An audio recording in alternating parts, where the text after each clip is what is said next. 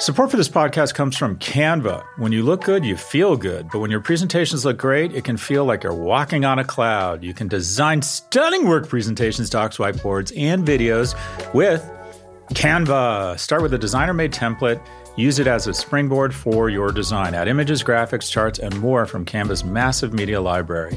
Start designing today at canva dot com. Designed for work.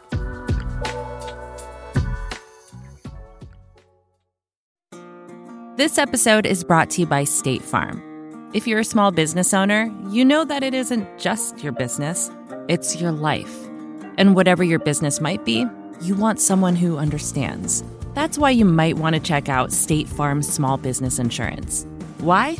Because State Farm agents are small business owners too, living and working in your community. That means they know what it takes to help you personalize your policies for your small business needs. Like a good neighbor, State Farm is there. Talk to your local agent today.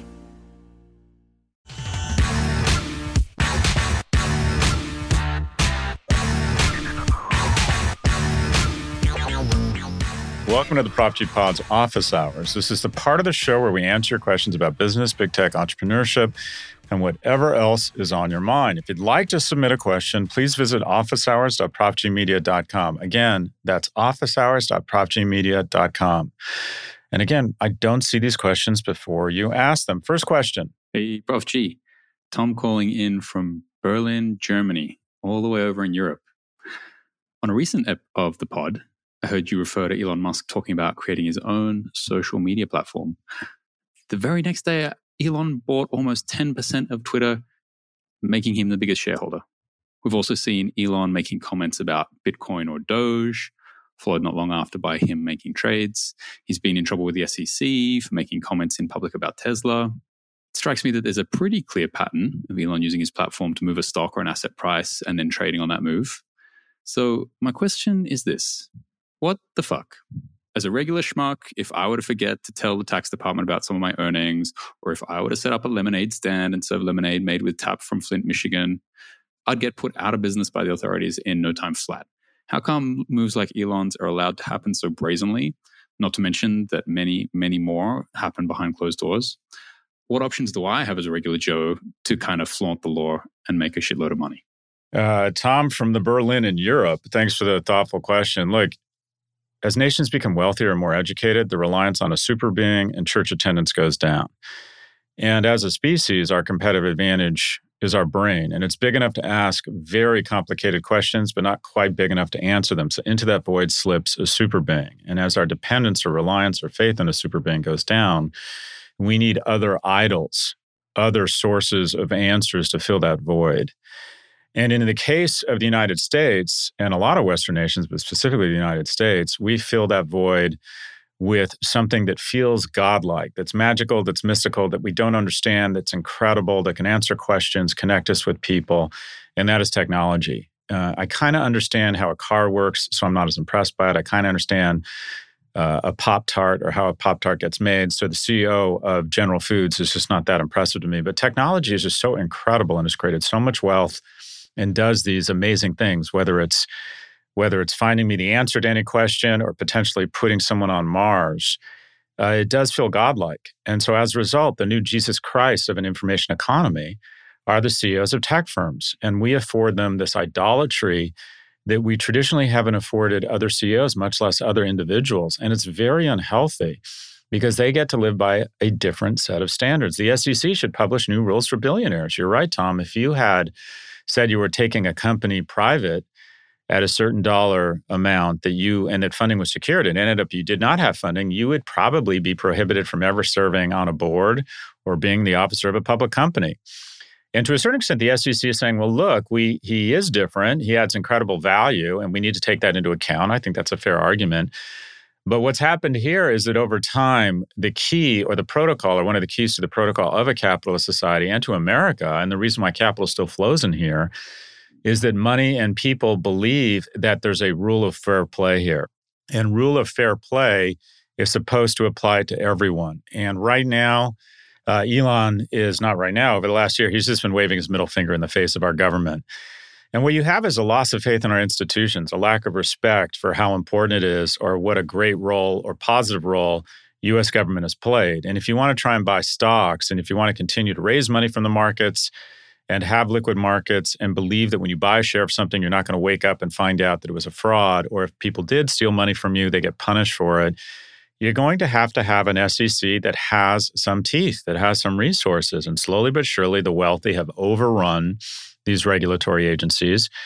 It is totally out of balance, totally out of balance. The fastest growing expense line at tech right now is not A I. As a percentage of revenues or year-on-year increases, the fastest growing expense line is lobbying. There are more full-time lobbyists working for Amazon who live in Washington, D C than there are sitting U S senators. There are more people in the P R and comms department of Facebook than there are journalists uh, at the Washington Post. So if you believe, or if your instincts are that there are two sets of rules here, trust your instincts. Uh, I'd like to think that this is a seminal moment and that the S E C is going to step in here and hit pretty hard on Uh, Mister Musk. Now, I might be hallucinating or it might be wishful thinking, but I do think it's going to happen, because with only a few thousand people and a low single-digit billions budget, the S E C is outgunned here. So what do they need to do? They need to put in place an algebra of deterrence. What does that mean? They need to pursue some high-profile cases and send a message to everyone after this high-profile case is decided. So the S E C and the D O J did this with Michael Milken. They said, he's broken the law, and if we put Michael Milken in jail, It is going to be, it's going to create a series of invisible cops all over the beat. The most powerful cop on any beat is deterrence. And we have lost that deterrence because the parking meter in front of our house costs one hundred bucks every fifteen minutes, and the parking ticket has been twenty-five cents. The algebra of deterrence is very basic. It's the likelihood I get caught times the fine has to be greater than the expected upside of violating the law. And right now, the algebra of deterrence is negative, meaning you are encouraged not to file a disclosure because you get to buy shares for one hundred forty million dollars less, because any fine you pay is probably going to be less than that one hundred forty million dollars, or it's just going to be, who cares, the equivalent of buying a charger. And the reason I bring up the charger metaphor is that if you look at Elon Musk's purchases of these shares and what it cost him, it's the equivalent to him of buying a laptop for the average U S household. In other words, the price of a MacBook relative to one hundred twenty thousand dollars, which is the average household wealth in the U S, is similar to Elon Musk spending two billion dollars to buy Twitter shares. So what do we need here? We need the government to step in and create an algebra of deterrence. And I'm hopeful they're going to do that. So to summarize, yeah, they get to play by different rules than us. And when I say they, I mean billionaires, and specifically, specifically tech billionaires get to play by much different rules. I am hopeful. I don't think the world is what it is. I think the world is what we make of it. And I think government agencies, specifically the S E C, are in fact going to step in here. Thanks for the question. Question number two. Hi, Scott. This is Clint Lazenby calling from the Silicon Valley of Retail, Bentonville, Arkansas. I have been watching the staggering amounts of capital being raised by Amazon aggregators with a great deal of interest and more than a little skepticism. There are a lot of funds who are raising money to buy these Amazon sellers to exploit some great back-end synergy and more efficient advertising. In concept, this makes some sense to me. Having said that, I cannot help but wonder about the risks in not owning the distribution channel, as you have rightly pointed out a number of times with respect to Apple, Google, and Facebook. It seems like this is a way to try and arbitrage the Amazon ecosystem and use it in a way that may not be aligned with Amazon's overall interests. Do you have concerns about the risk these companies and funds are taking by investing on top of Amazon's platform and said lack of control over their distribution channel? Looking forward to hearing your point of view. Thanks, Scott. Yeah, so this is a great question. Thank you. More than half of the units on Amazon come from third-party sellers. So the business of being a platform for other retailers is now a bigger business than actually Amazon being in the business of retailing. That is, taking license to stuff, actually owning it, and then shipping it out and taking responsibility for it themselves, although they offer fulfillment, they offer advertising, and slowly but surely, if you want to be on their platform, they have increased the rents from nineteen percent on the dollar to thirty-four percent, see above monopoly power. Between Black Friday and Christmas of twenty twenty-one, U S-based third-party sellers sold an average of eleven thousand five hundred products uh, per minute on the platform. Aggregators buy up those third-party sellers and operate them under one umbrella company, relying on Amazon's fulfillment services to store, process, and ship orders. So, you know, you can see that there's a business here. There's a subcategory in this ecosystem that could create value through scale. So according to the Economic Times, aggregators raised more than seven hundred million dollars in the past year alone. The leading aggregator, Thrasio, has raised a total of three point five billion dollars to date, and there are currently ninety-six active Amazon aggregators, a third of which have raised at least one hundred million dollars. Uh, that's up from sixty-nine just last July. So the market is getting more crowded, and we're likely going to see some consolidation here. But strategically, what you're asking is, are they putting themselves in a vulnerable position? You're one hundred percent right. When you don't control the distribution, when you're Facebook and you don't have a device that has gotten any traction, and so you can't control the end user, someone can pop up. Tim Cook can pop up and say, I don't like Meta or this guy, and basically turn off tracking. And overnight, you take a huge hit. So controlling or lack of control of your distribution uh, puts you kind of in the crosshairs of someone else's blood sugar level. And it's the same thing here. I'll give you some examples. I was on the board of the New York Times, and they had purchased about dot com, which I said we should sell. Uh, supposedly, we could have got about a billion dollars for it. And I said, why on earth are we, do we own about dot com? And about dot com was sort of this digital arbitrage where they were very good at buying Google keywords on Southern cooking and then driving traffic to this kind of content farm around Southern cooking. And then we would uh, run digital marketing against it and arbitrage. We could make more money running ads for chili uh, cooking utensils, whatever it might be, versus our ability, uh, versus what it costs to drive traffic. Overnight, Google said, you know, we don't like this, and we'd rather figure out a way to starch out that margin. That's their job. They don't want people arbitraging their platform. They want to arbitrage it. And overnight, with a panda, or whatever the hell they called it, when they redo the algorithms, we woke up and our revenues were down forty percent. We ended up selling about for, I don't know, two hundred fifty million dollars or two hundred twenty million dollars. My point is, when you don't control your distribution, Uh, you are absolutely vulnerable. And at any point here, if this business becomes big enough, Amazon is going to go, you know what? We can figure out a way to capture this additional margin. So they'll let them survive just long enough until the margin is juicy enough to warrant the investment in engineers.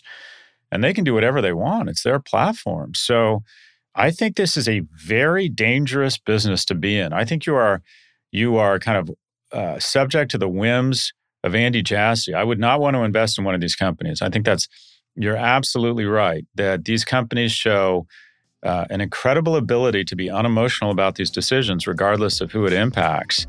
And it's their ecosystem. You just live in it. We have one quick break before our final question. Stay with us. When your work presentations and docs look good, you look good. You can design stunning work presentations, docs, whiteboards, and videos with Canva. You can start with a designer-made template, then use that as a springboard for your design. Add images, graphics, charts, and more from Canva's massive media library. Or get a huge head start with A I-powered Canva presentations and docs. Just describe what you want with a few words, and Canva will generate amazing slides and text in seconds. It's A I that anybody can use, no matter what department you work in or whatever work task you need to get done. Look, we all need to visually communicate at work. Canva makes it easy to get your point across while looking professional. And at the end of it all, that stunning Canva presentation is going to make you look good. Wow any audience and finish your work faster. Start designing today at canva dot com. Design for work.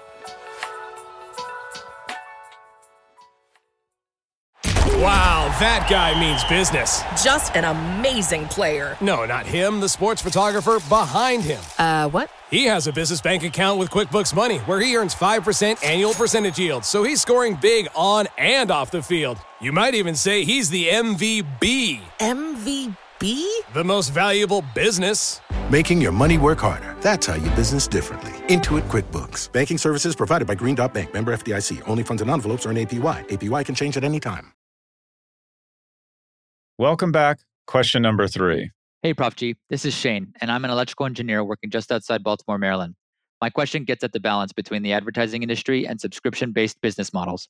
In recent episodes of both Prof G and Pivot, you have been especially critical of companies such as Google and Facebook for the algorithms behind their advertisements and how those algorithms corrupt society. I get what you're saying, but I want to challenge you on that. Don't get me wrong. I'm very keen to the harm that has been born from radicalization on both platforms. However, there have been many instances during which I found ads served across Google and YouTube helpful, and as such, bought those products. On the flip side, I'm fortunate enough to afford multiple subscriptions, but there are millions upon millions of consumers who cannot. As you laud companies like Netflix and Neeva, as well as potential moves like subscription Twitter, I want to know how you would address the advertising industry. Your recent rhetoric suggests you would eliminate the entire business model, and yet it strikes me as foolish and unrealistic such a scenario would even happen. How would you balance algorithmic-driven ads versus subscription revenue moving forward and into the future? That's a really thoughtful question. And first off, let me just acknowledge that I think that there's some common ground here. And Shane, I think you're, I just think there's a lot of credibility and common sense in what you're saying. And I, I and I really appreciate and value respectful pushback, because I get it wrong all the time and I learn. And I think part of progress is civil debate and discussion. So U B S predicts that the subscription economy, which covers everything from home delivery to digital entertainment, will grow to one point five trillion dollars by twenty twenty-five, more than double the estimated six hundred fifty billion dollars it's worth now. So people seem to be finding money for subscriptions. The issue here, so there's a couple issues. One, uh, the algorithms. Uh, I think if an algorithm serves you up a pair of on-running tennis shoes, which Instagram did, and I purchased them and I love them, more power to them. And uh, I think algorithms are a great thing. I'm not against algorithms. What I'm against is misinformation that's elevated by an algorithm solely because that misinformation will create rage, or novelty travels faster. It's more interesting when you get a piece of information that claims on Facebook that the vaccine's alter your D N A, which is false. Uh, people are interested in that. They're not only interested in it, they're interested in saying that's not true, and it creates more interaction, more attention, more Nissan ads. So the algorithms have incentive to spread misinformation that results, in my view, or one of the factors that have resulted in the wealthiest nation in the world having some of the lowest vaccination rates of any wealthy economy, and unnecessary death, disease, and disability. So I believe when an algorithm elevates a certain type of content, and that content is obviously harmful to people in the Commonwealth, that's similar to every other media company, the person who programmed that algorithm or the company should have the same liability as every other company. Now, now, I don't think algorithms are necessarily all bad. I don't think if you're buying stuff, I think probably eighty, ninety percent, maybe ninety-nine percent of the stuff that's elevated by algorithms and targeting you and saying, hey, I saw that you're searching for safaris. I'm going to run an Abercrombie and Kent ad against it. I don't think there's anything wrong with that. I think capitalism is a wonderful thing. Or if you're doing searches uh, uh, for a gun and the N R A serves you an ad, I don't think there's anything wrong with that.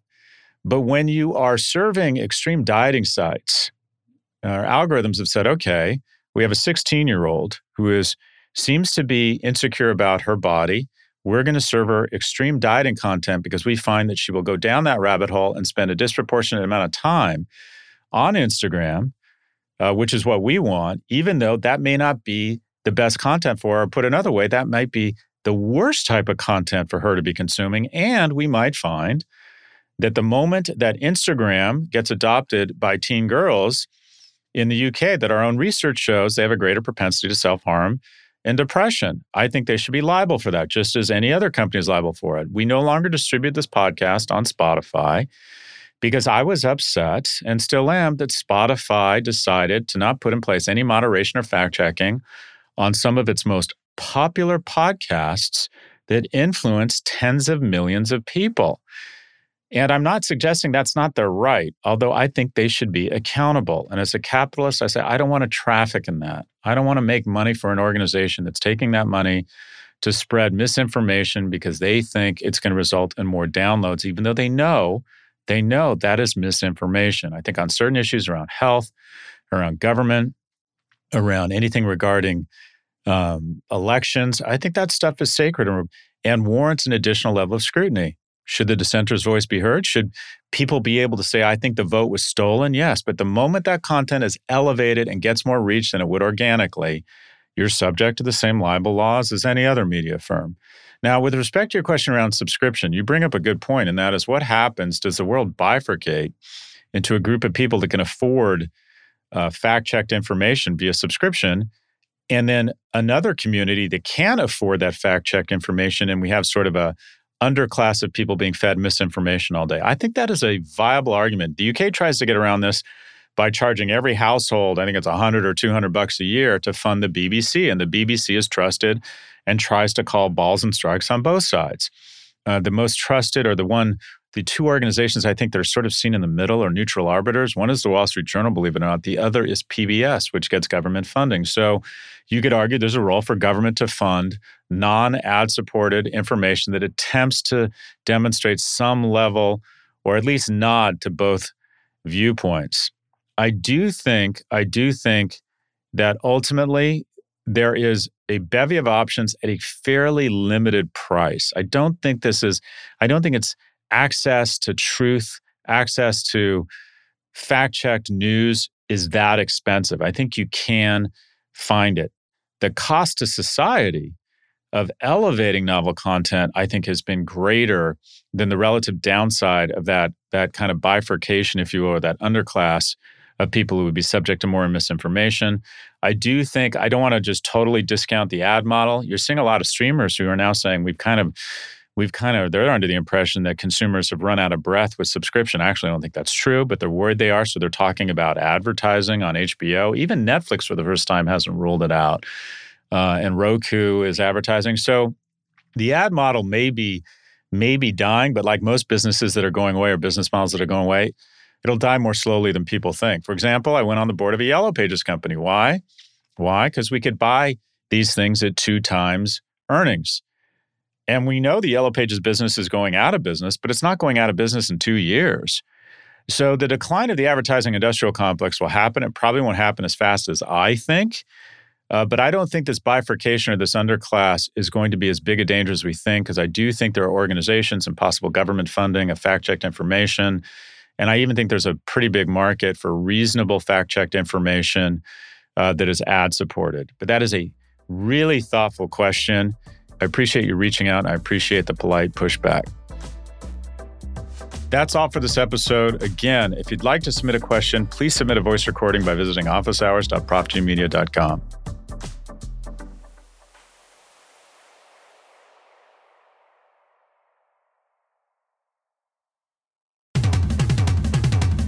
Our producers are Caroline Shagrin and Drew Burrows. Claire Miller is our associate producer. If y'all like what you heard, please follow, download, and subscribe. Thank you for listening to the Prop G Pod from the Vox Media Podcast Network. We will catch you on Thursday. Thanks to Canva for their support. You're busy, there's no denying that, and we all wish for just a little more time in the day. So why not let Canva help you get your work done faster and more efficiently? You can get started with their A I-powered presentations. Just describe what you want with a few words, and Canva will generate amazing slides in seconds. It's A I that anybody can use, no matter what department you work in or whatever task you need to get done. Finish your deck faster. Start designing today at canva dot com. Designed for work.